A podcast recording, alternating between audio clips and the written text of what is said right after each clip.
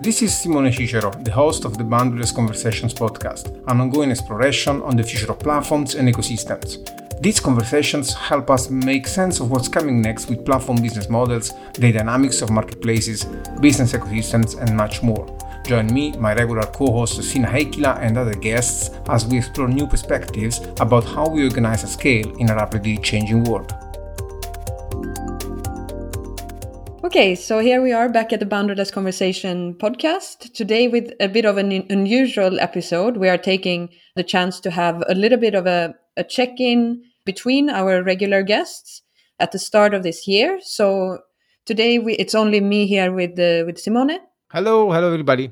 We wanted to to start basically by just sharing some ideas of the research that is going on at the moment in Boundaryless and uh, also how it relates to well our, our various lines of act- of activities and to reflect more broadly i would say also on uh, on the key trends that we are seeing because it has been quite uh, i would say probably a quite active last months in in the sense of uh, seeing a lot of movement in Web3. We have had a couple of interviews that have been very interesting in that regard. And so we found that this was a good moment to to just pause and, and to look a little bit.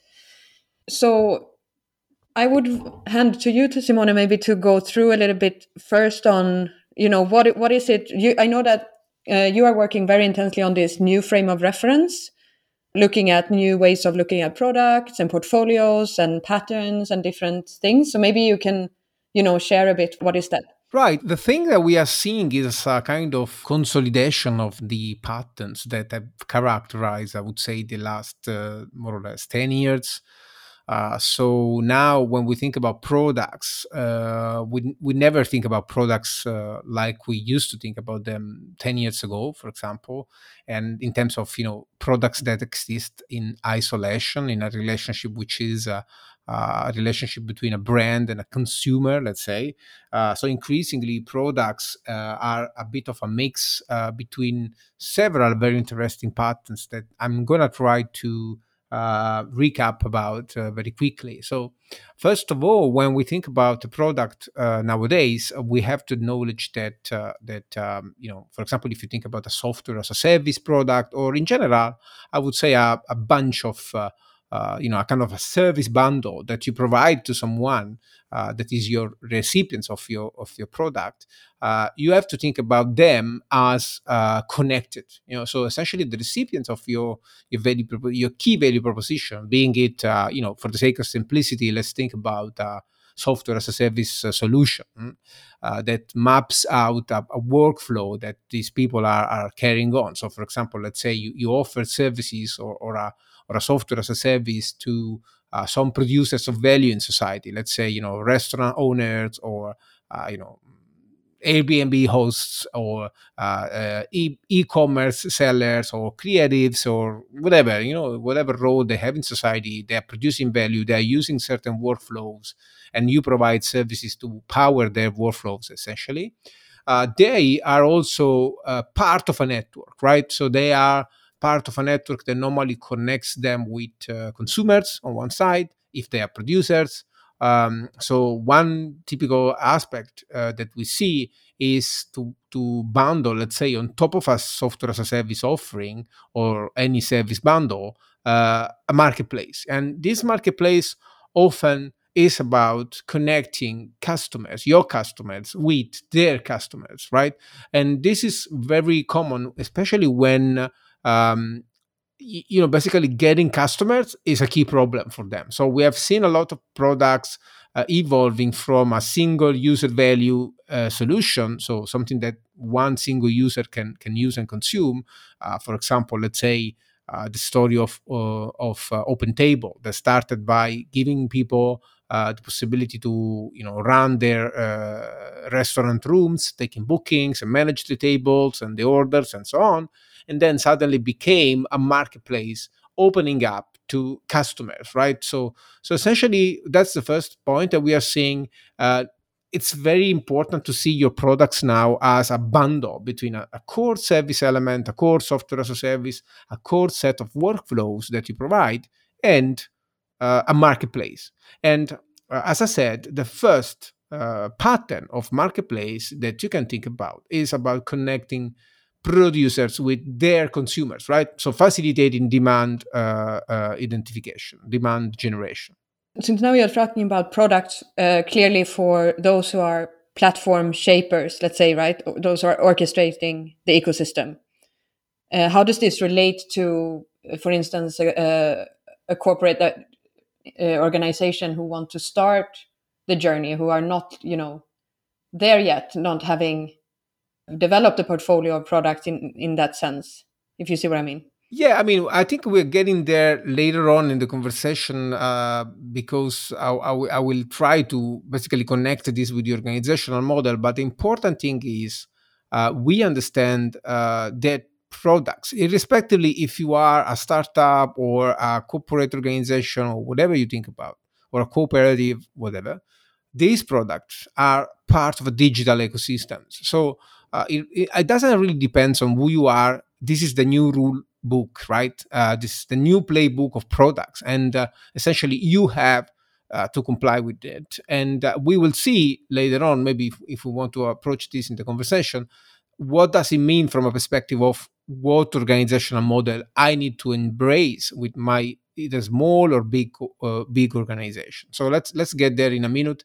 One thing I wanted to add on top of this first initial, uh, uh, you know, uh, acknowledgement that products are networks. So essentially, when you give a product to someone, you always have to think about, you know, what kind of marketplace you can enable on that.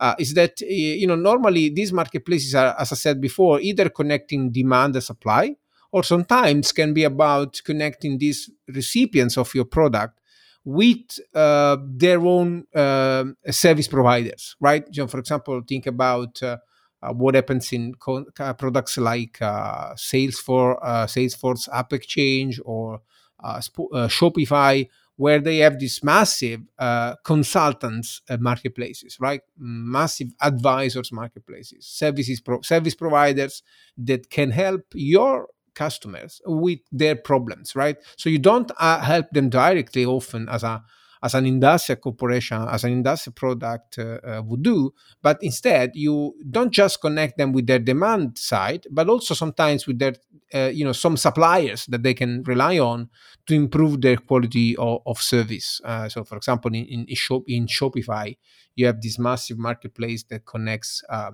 uh, e-commerce managers with uh, you know uh, branding or marketing consultants or or even you know uh, other other type of developers. So that's that's one thing.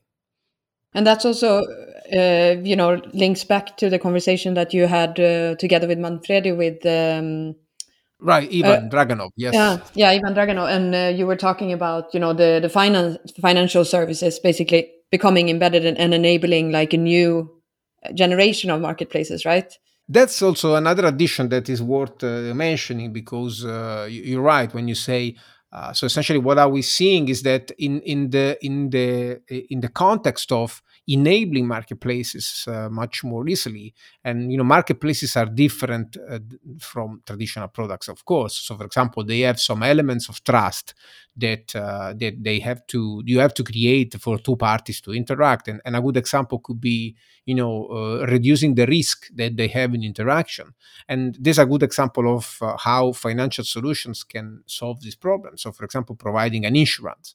And uh, uh, this is a more general pattern we are seeing, as you mentioned, that uh, financial services are you know pouring into these marketplace systems and enabling essentially uh, easier interactions right? To by adding you know insurance elements or you know uh, other elements that can uh, facilitate interactions like escrow services and things like that. But this also helps me to connect with the last point that i think it's very important to mention that even the core product that you as a company offer to your customers let's say as i said before a software as a service offering or a set of services that are bundled together to power these workflows these in turn can be extended. So right so what, what are we seeing is uh, a, a, massive emergence of this pattern that we used to call uh, the extension platforms uh, pattern. And uh, uh, online our uh, listeners will, will be able to find lots of very interesting content around this topic some some from um, Casey Winters, some other from from people from Shopify that have been releasing a lot of interesting bits on this, and we will link in the in the notes maybe. So you don't just connect uh, your customers to their own customers or their own consultants, but you also use this marketplace pattern uh, to essentially connect uh, developers, so tier third party developers that you can think of, you know, not just developers, but uh, representatives of maybe other companies that have other products that want to be plugged in into your product, into your service bundle.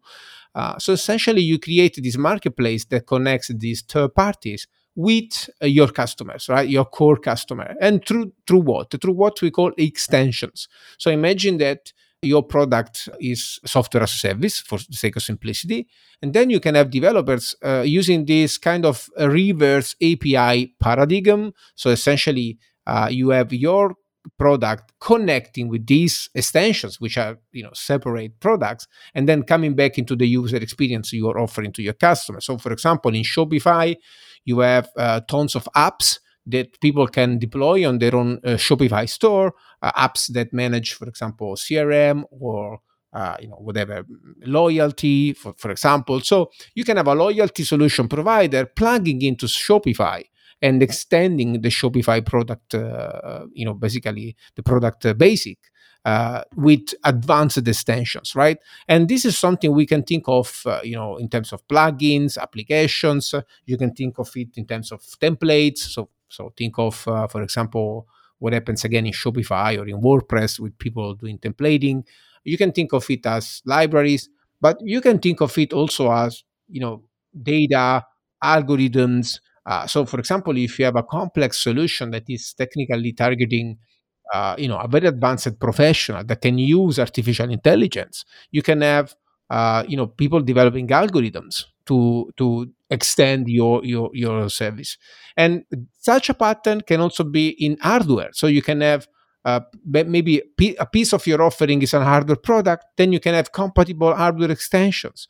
Or maybe you can have uh, you can provide apis and so on. So that's essentially what are we seeing uh, coming up in the market. A product is no more just a product. It's always a mix of marketplaces core service bundles, extendable service bundles, and so on. So you always have these three contexts where of monetization where you get into the market. One is the core product you offer, for example, a software as a service. One is the marketplace that you facilitate, where you can have a take rate, for example, and taking a little bit of the transaction that happens. And then you have extensions where you can allow third parties to extend your core product to improve the functionalities and you know really digging into ecosystem dynamics. So that's what products are all about today. In relation to the last point, are people afraid of that? You know, that kind of openness? And I think we, it's going to lead us into the next part of this conversation. But like, I, I, can see that this sounds great from a value creation perspective, not ecosystemic value. But for those who, let's say, own the core product, is it scary for, for players to to let go? Let's say to open up to to let others in. Is that still a problem? Well, you know, it's a problem sometimes for for those that do not have this um, kind of mindset, right? So essentially, if you think about uh, what your organization uh, needs to really th- thrive in this ecosystem, in this kind of ecosystem setting, uh, on one side you you need to have this literacy right? Your organization needs to understand this, these elements these patterns. So if you're if inside your organization for example there is no marketplace literacy nobody understands what a marketplace is nobody understands what, what are the typical business models of a marketplace nobody understands what does it mean to leverage on developer ecosystems then you have a problem right? You have to run uh, and train your people uh, you know trying to get them to really understand and grasp what the hell is happening in the product space, which is uh, you know in a very dynamic flow at the moment. You know, all of these companies coming up with digital products. Uh, that power these workflows and get this marketplace going. So you have to have your people uh, to understand uh, such patterns. So that's one thing. Then another thing is uh, you have to look into your organization as a portfolio of products. Uh, so think about, for example, you know, having several products that uh, you run as an organization, uh, it's very likely that these products will have some overlaps in terms of, for example, uh, a user of one of your product could be a demand uh, generator for another of your products, right? So imagine that, for example, you provide a product to, uh, I don't know, uh, uh medical labs, right? And then uh, on the other side, you have another product, which is a marketplace that connects, I don't know, doctors to patients, right? And there is an obvious connection between these two. So you can uh, you know maybe bring the doctors to use the medical labs right so you can create another marketplace maybe that connects these two but this is just to give an example it's really important that people understand that as you deal with a complex interaction between uh, products, uh, audiences, and marketplace uh, suppliers, marketplace demand side, and extension providers and developers, you have to make it easy for them to multiply their reach without, uh, you know, uh, creating silos between your products. Because at the moment of today, in the society we live, the more silos exist in your product offering, the more uh, you know unnatural disconnections between products the less you're being able you will be able to grow and the less it will be easy for people to use your product and and find the value that is increasingly in the network and much less in the product. So of course everybody knows about network effects everybody understands especially on this podcast that uh, you know to really create something valuable today in a world that is such a hyper connected world you have to uh, leverage on the power of networks so one big uh, uh, one big lesson here is uh, you have to tear down the silos and the barriers that exist in your portfolio products. You have to connect them. You have to make it sure that you can plug into what we call this um, uh, essentially this spillover growth perspective. So you can grow one product and then use the growth, the network you created on a product to feed into another one so that you can create more value faster uh, with your with your customers. And finally, and then probably this will lead, lead us into the last the last bits. Uh, of course, you cannot do that uh, by telling everybody what to do. and that's another point. Essentially, your organization needs to embrace uh, a different model. You have to empower teams to interact with each other to uh, you know create products that are pluggable between themselves and uh, often you have to do this not just inside your organization but you have to think about your organization in a continuity with the ecosystem so uh, you know there is this story for example about amazon which is very i think emblematic and it may, may be worth saying before i leave it back to you that uh, when amazon enforced these uh, uh, units inside their organizational structure. And Bezos also said, you know, you either connect with each other to an API or you know, or you know, just fuck off. Basically, that's what he said. And and and uh, essentially, what generated is uh, suddenly the people running, I don't know, the marketplace business, for example, uh, they weren't so bounded to the categories of products that were coming from inside the organization. But suddenly, being inside or outside as a, as a, as a provider of products, it was, in, it was basically the same for the people running the marketplace. And that led to Amazon uh, essentially embracing this open marketplace perspective that made it such a giant uh, that it is that it is today.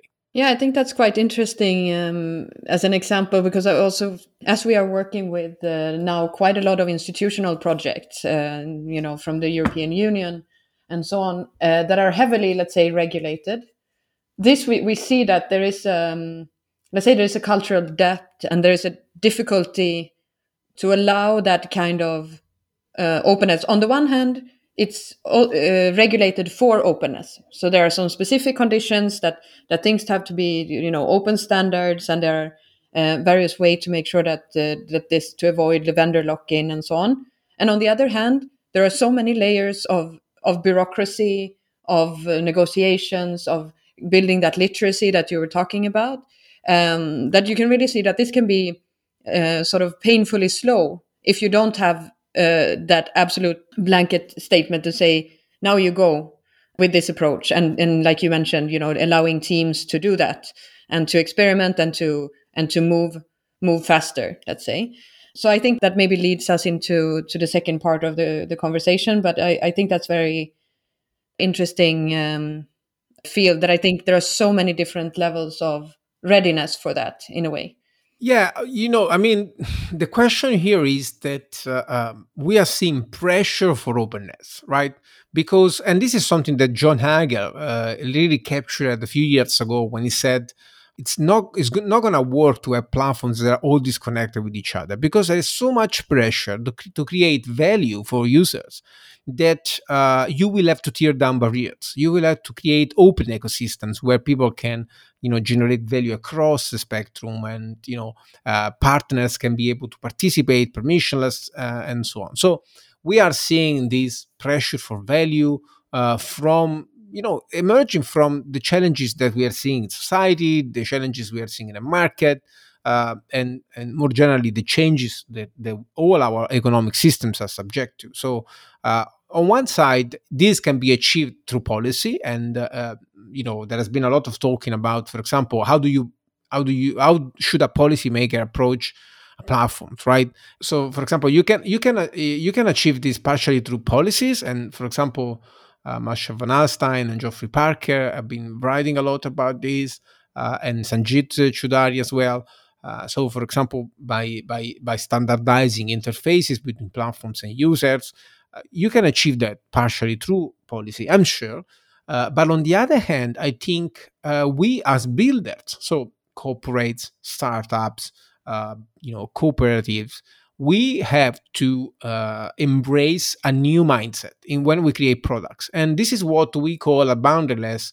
The idea of our well, mutuated by you know we, we took it from our good friend Greg Landua, uh, the idea of out cooperating the competition. So how do you create something that is so cooperative, so integrative in terms of a product perspective and ecosystem perspective that it doesn't really make sense to compete. It doesn't really make sense to you know get to um, uh, frictions uh, essentially. And uh, this is what we call the idea of creating last movers right? What does it mean to create a last mover?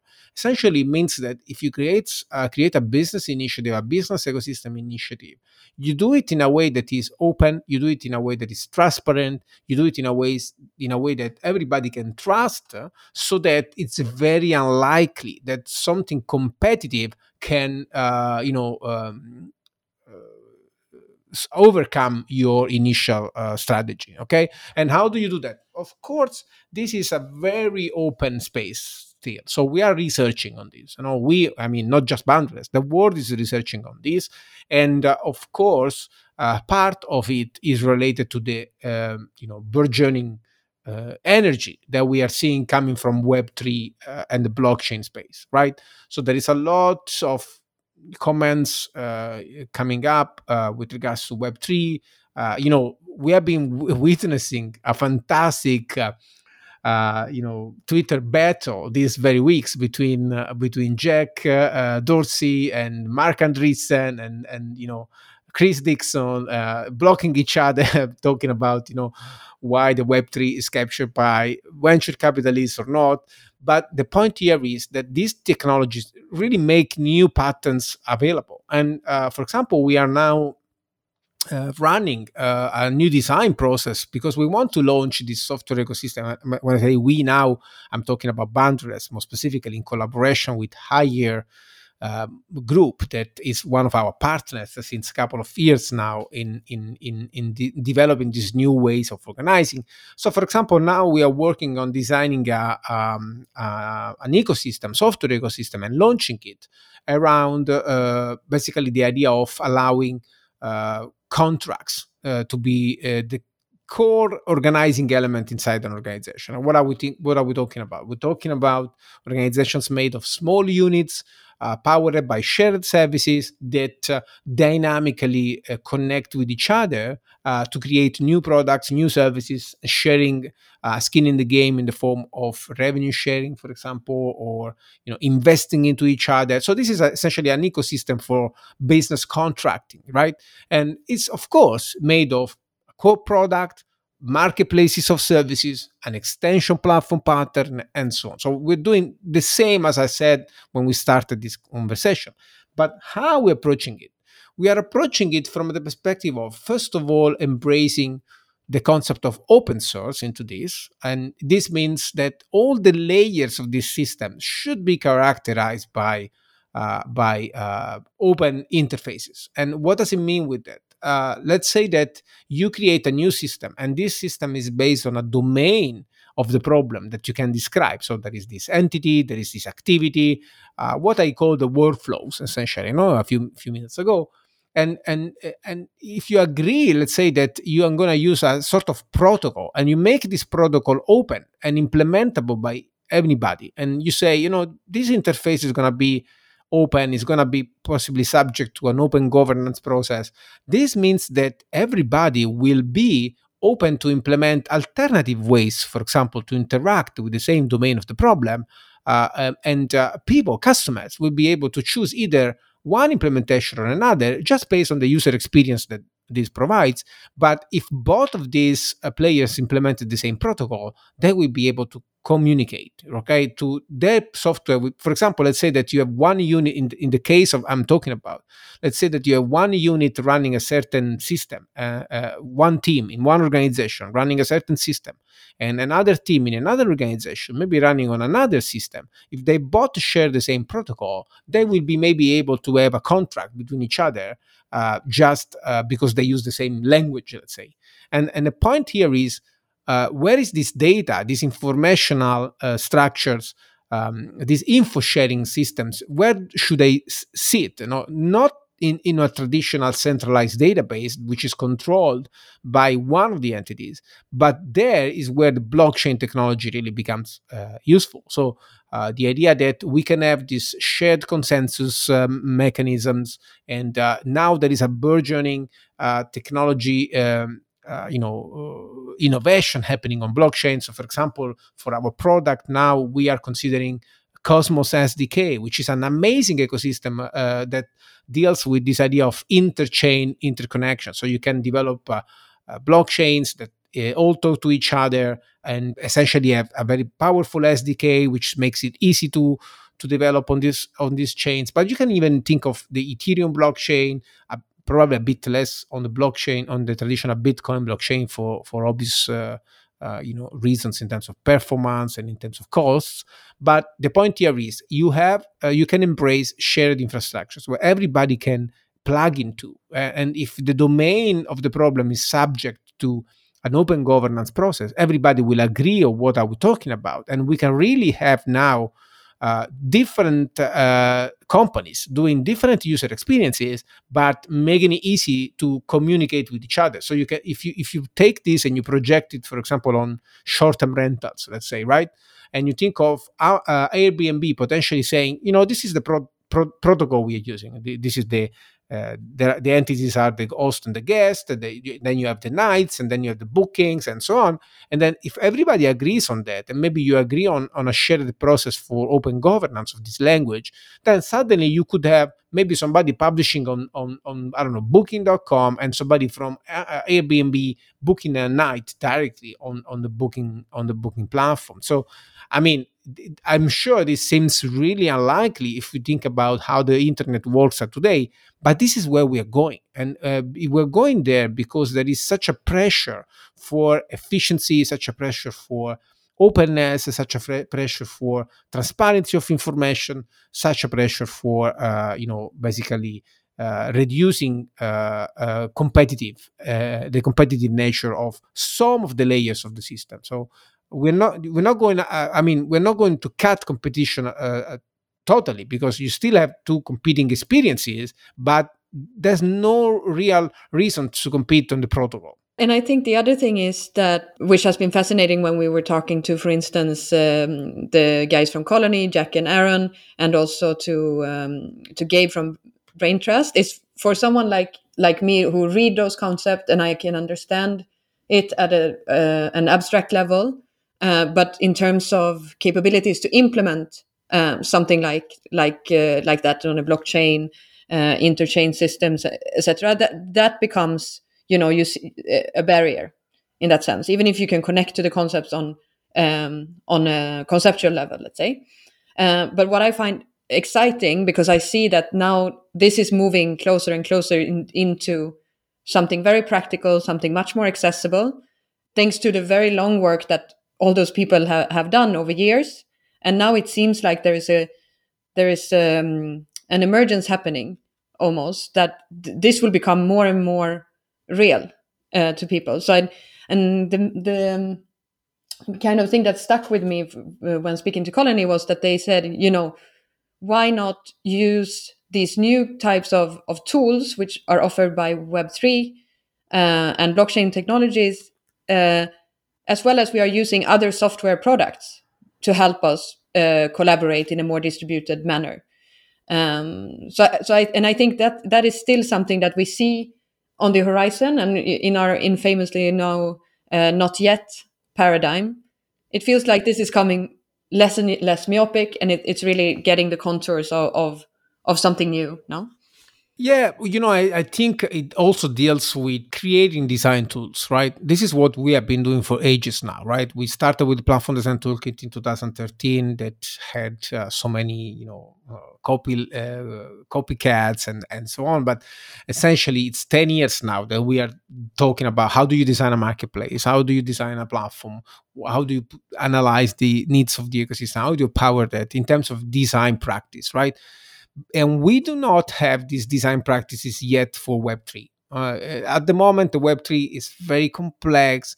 It has so many new architectural elements and new, uh, I would say, also paradigms that is really hard to uh, for a designer, for a, especially for corporate space, uh, to really engage with the possibilities that they, they make available. Of course, projects such as Braintrust that we recently interviewed, they are, you know, kind of uh, bringing some of the uh, patterns that we are seeing emerging in, in Web3, patterns such as, I don't know, staking or stable coins or uh, governance tokens or work tokens. I'm not gonna dive deep into this because it's not this is not the moment, but really these new patterns that allow uh, to mix up uh, the tradition of user experience uh, elements, uh, designing software, and design thinking with economic incentives and uh, um, openness in terms of infrastructure co- uh, uh, cooperation. Uh, all these things are becoming more easily engageable, if you want, as we move forward because of the work of some people like, I don't know, the people at Braintrust, but also the people that are writing books or, or, or running, you know, the, the commons stack people, uh, the token economics people, and so on, that are trying to create these frameworks. And Boundaryless itself is working on extending our canvases uh, to integrate economic space design and the new possibilities of Web3. And these are very relevant to the uh, product uh, system that we just started the conversation with. Because if you think of marketplaces, for example, uh, marketplaces normally have lots of spaces where you can use the primitives of Web3 uh, to power much more uh, network engagement and to use the capabilities of the network to run some of the key network functions. So, for example, uh, think about vetting. When you have a marketplace, often you have to vet participants, right? Uh, and then this is something that you can do centrally, but you can also uh, offload to the to the community. So you can say, for example, please community review this participant, this prospect participant, and this is what, for example, Braintrust is doing. Uh, and then if you do that, you gain some governance tokens that you can use to vote on what the platform is going to, how the platform is going to evolve, uh, to actually change the, the actual pieces of the platform that are implemented in a smart contract. Uh, for example, changing you know, the, the take rate of the platform, changing the, uh, you know, some of the features and so on. So uh, this is one example. Another example is fascinating how, for example, still Braintrust is using staking uh, as mixing it with one of the key uh, tran- you know elements of transactions that happen in marketplace, the bidding, uh, the bidding phase. So you can have on Braintrust, for example, somebody posting a job and saying, you know, I'm going to attach some uh, some Braintrust token to this, staking some tokens that have an economic value, have a governance value, and saying, you know, I'm going to lose these these tokens if I, uh, you know, can sell the job posting, for example. So you improve the quality of the elements that are traded in the marketplace by integrating an essential uh, primitive of Web3, which is staking. And we are learning how to do that.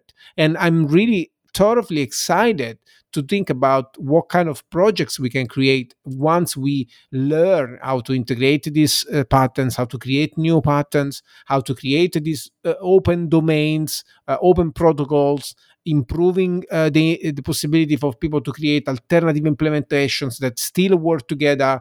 It's going to be a completely new way to think about organizing an arena uh, uh, of value, organizing an ecosystem in a way that everybody can participate. It's going to be very hard to compete with these implementations uh, from a, uh, I would say, a value um, extraction perspective. No, right?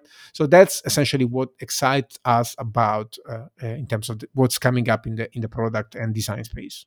Yeah, and I think I mean uh, just briefly before we we close this um, checking episode, let's say I, I think uh, coming back to the experiences with different uh, projects that are very rooted in for, for instance we are working on a project called d-rural which is about rural areas and really trying to create platforms that serve landscapes and, and actors uh, who are immersed in in the rural space let's say.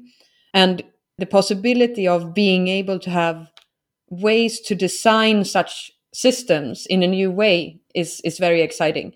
Then i still see that there's there, there's a long well there seems to be a long way to go because of people need to to understand to get on board and to to sort of uh, feel empowered to to some extent to to engage in this. And i mean that's of course the mission of of Boundaryless, right to enable everyone to participate in the future organizing. But i i just think it's it's so exciting to think when it when is it gonna is there a tipping point you know? Or or is this going to be very long? Is it going to just you know uh, blow up in our face in the next years and and what what really could happen in terms of a paradigm shift in that sense if there's one thing I can say is that the tipping point is past us. So uh, actually, the, the tipping point uh, we're just noticing, right? and we're noticing in terms of the ecological singularity we're living, the technological singularity we're living. So all these things have happened already. So uh, what are we witnessing? I would say is really the end of the uh, industrial perspective, right? So the idea that uh, centralized solutions that can be designed from one side and then you know pushed to everybody else just need to drink it. Uh, it's going to work, and we know that this is not going to work. We know that now we have to move into a post-industrial theory of organizing. And from what we are seeing, uh, a lot of this transition deals with uh, moving away from a consumer's perspective and uh, um, you know assuming the producer perspective. So uh, you know the idea that you have to build in first person you have to build something where you have skin in the game it's about moving from a theory of uh, value that is uh, centered around trade and you know consumption essentially into a theory of organizing a theory of value that is much more about investing in the long term having skin in the game directly. Uh, you know going beyond the idea of delegating uh, you know how value is dictated to society to a central entity. And uh, um, i think part of this will be achieved by uh, partially by new possibilities that technology make available. So for example we have a a bold uh, thesis about work contracts are going to make uh, happen to, to the firm. So we believe that uh, essentially a widespread uh, possibility to do contracts in a way that is transparent, uh, such as w- how, for example, smart contracts are enabling, or more generally, these new ways of organizing uh, that I've been talking about are enabling will essentially empower teams to be much more independent in, in deciding what is the work that needs to be done. And uh, doing this essentially means uh, um, that you can, as a person, you can recontextualize your work into your context. So when we talk about long term, long termism, uh, you know, we are sh- pretty sure that it deals with participation. It deals with uh, first-hand skin in the game, uh, creation of value, um, and this is clear because if you think about, you know, we've been talking about decentralization for a while now, and uh, this is definitely you know um, uh, a trend that we can see but what uh, what is what what does it mean to decentralize systems if you do not take responsibility as a person, as an entrepreneur, as a creator to create your own organizing, to create your own products, to create your own economies. If you do not do that, how do you decentralize? You know, decentralization, you know, the idea that decentralization can come from the, cent- from the center is just crazy, right? Eh, decentralization is about bottom up things that happen from the boundary, not from the center. And in, uh, guess who is on the boundary?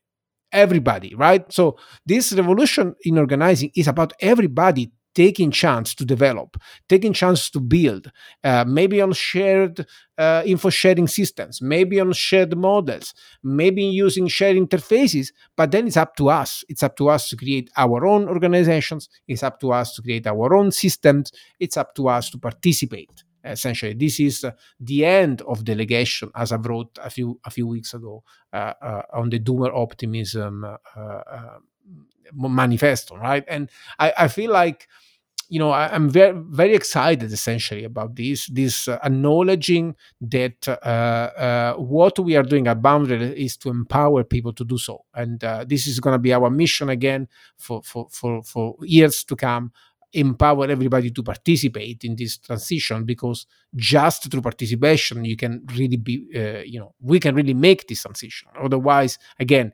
decentralization empowerment doesn't come from the center it needs to come from everybody that's quite a nice wrap, I think. And there's a lot of resources that, uh, well, will come out in the future to, to stay tuned sort of for new releases of, um, of everything that we have talked about. And we, of course, have tons of links now to put in the show notes of things that we, we have mentioned throughout. But I, I think it's going to be a very exciting year, I think.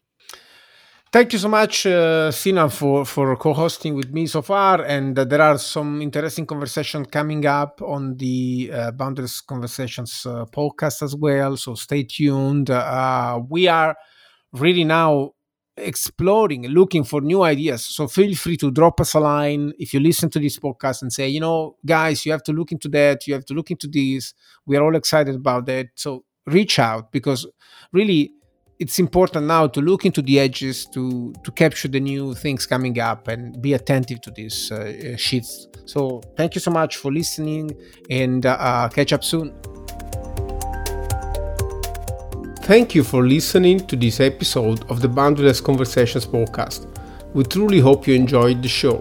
If you did please share this episode on social media review our show on any major distribution platform and don't forget to subscribe for new episode releases. Stay tuned on boundaryless.io for our latest news and updates. There, you can also find our free design tools, opportunities to learn how to use them, and connect directly with us to use our help in designing your platform strategies and organizational transformations for the age of ecosystems. We also want to thank Walter Mobilio at Leo Sound for the ad hoc music.